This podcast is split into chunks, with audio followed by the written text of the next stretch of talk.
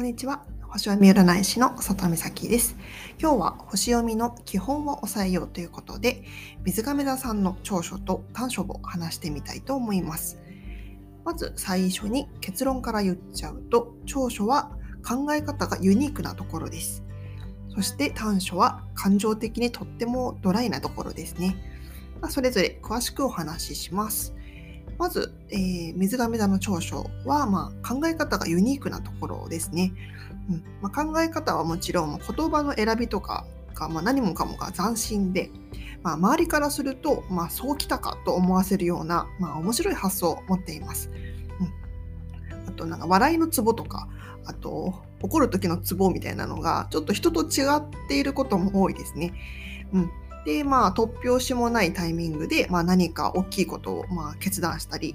うんまあ、とにかくつかみどころがありません。うんまあ、ひょうひょうとしていて、まあ、風変わりな印象がありますね。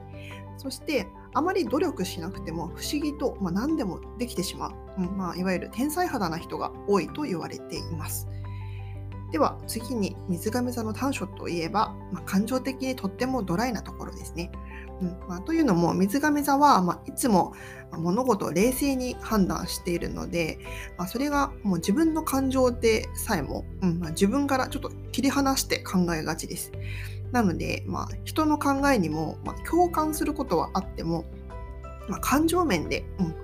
まあ、共感することは少ないですね。うんまあ、12星座の中でも一番クールな星座だと思います。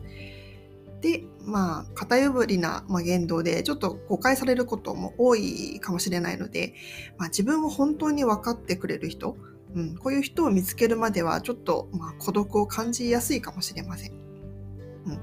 まあ私の以前、まあ、勤めてた会社の社長が、まあ、水亀座の女性だったんですけども全くもう感情に流されないもうクールな、うん、女性でしたね。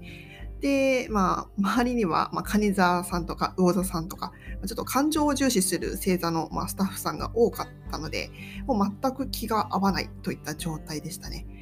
うん、なので、まあ、水亀座は、まあ、自分と気が合う人を見つけるのがすごく苦労するんですけども、一度そういう人が見つかれば、まあ、程よい距離感で長い付き合いができる、まあ、人ですね。